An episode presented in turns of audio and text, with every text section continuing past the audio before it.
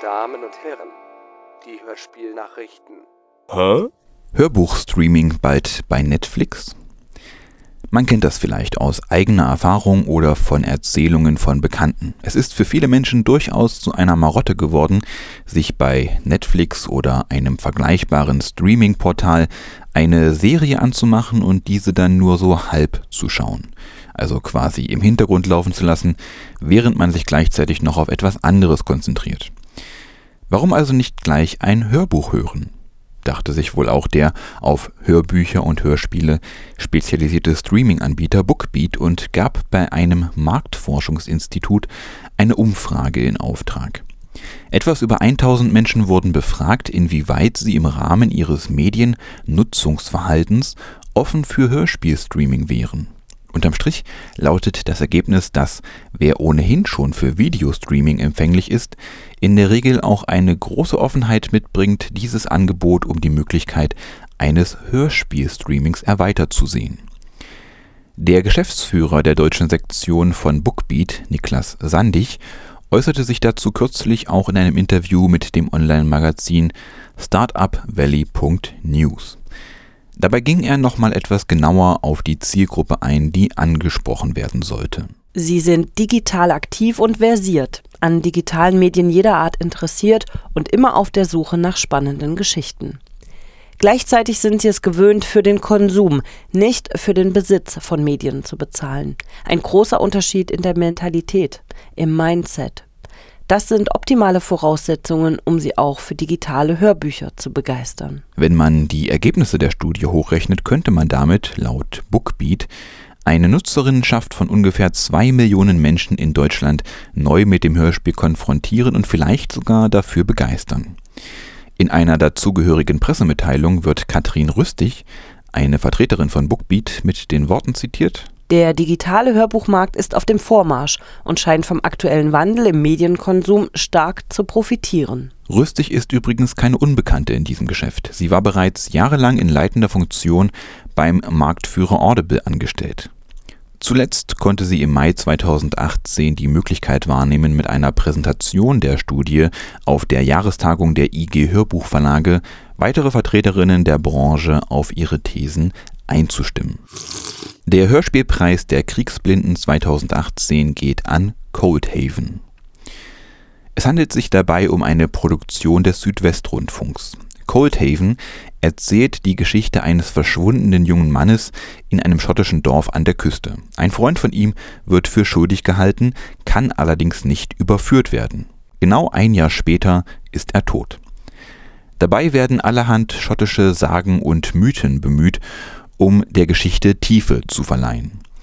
In der Begründung der Jury des renommierten Hörspielpreises lobt man ein vielschichtiges, dichtes Sprachgewebe im Äther, das einem Urgefühl des Mediums Radio nahekommt, dem Gefühl von Unbestimmtheit, Ungewissheit und Unheimlichkeit. Alles in diesem Hörstück ist belebt und miteinander verwoben. Die Graffiti am verlassenen Bahnhof, die desolaten Häuser, die derben Dorfsprüche und üblen Nachreden. Dinge, Menschen, ihre Gedanken und Geschichten und auch ein Toter sprechen voneinander, mit uns und miteinander, stellenweise auch durch telepathische Verbindung. In Klaus Bulatz Regie treten die ikonischen Figuren und Begebenheiten sehr direkt und mit hyperrealistischem Touch auf. Die konkrete Verwirrung darüber, wo wir selbst stehen in einem sich ständig verändernden Gemenge aus Ahnungen, Andeutungen, Vermutungen und Informationen, macht diese Geschichte eines Mordes zur hautnah erlebten Parabel über die Wirkungsweisen eines Gerüchts. Coldhaven ist übrigens derzeit online noch für unbestimmte Zeit als Stream nachzuhören auf der ARD Mediathek.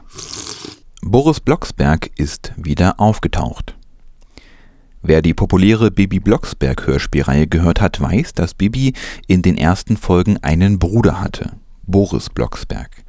Ganz wie seine Schwester ein etwas vorlautes Kind und wahrscheinlich bald für die Geschichte nicht mehr relevant, denn bereits in Folge 9 hieß es nur noch lapidar, dass Boris zu den Großeltern an die Nordsee gefahren sei, um einen schlimmen Husten auszukurieren. Klar, da stehst du als Hexe natürlich machtlos daneben. Jedenfalls ward er seitdem nicht mehr gesehen, beziehungsweise in diesem Fall nicht mehr gehört, geschweige denn, dass sich in späteren Folgen überhaupt noch jemand an ihn erinnert oder auf ihn Bezug genommen hätte.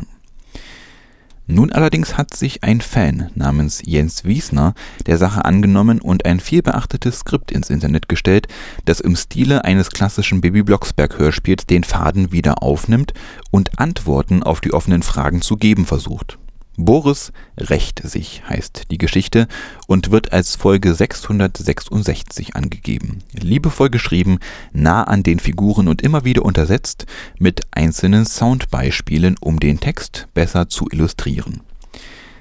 In der Geschichte wird die Familie Blocksberg von einer ziemlichen Pechsträhne heimgesucht. Der Vater verliert den Job, die Mutter den Besen und Bibi ihre Freundin Tina. Zusätzlich bekommt die junge Hexe dann auch noch Briefe, in denen sie dazu aufgefordert wird, sich an etwas zu erinnern, was ihr aber beim besten Willen nicht einfällt. Und wie der Titel der Folge schon ahnen lässt, stellt sich nach und nach heraus, dass und vor allem in welcher Weise der lange verschollene Bruder Boris hier seine Finger im Spiel hat.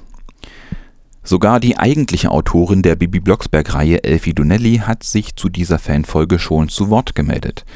Auf der Seite bento.de gibt sie zwar an, die Folge noch nicht gelesen zu haben, sagt aber auch, ich werde ganz sicher keine Fans von Boris und Bibi Blocksberg abmahnen, die die Geschichte weiterschreiben. Nein. Wer sich die amüsante Fanfolge zu Gemüte führen möchte, kann dies tun unter der Adresse borisrechtsich.de. Alles klein, alles zusammen und mit AE statt mit Umlaut.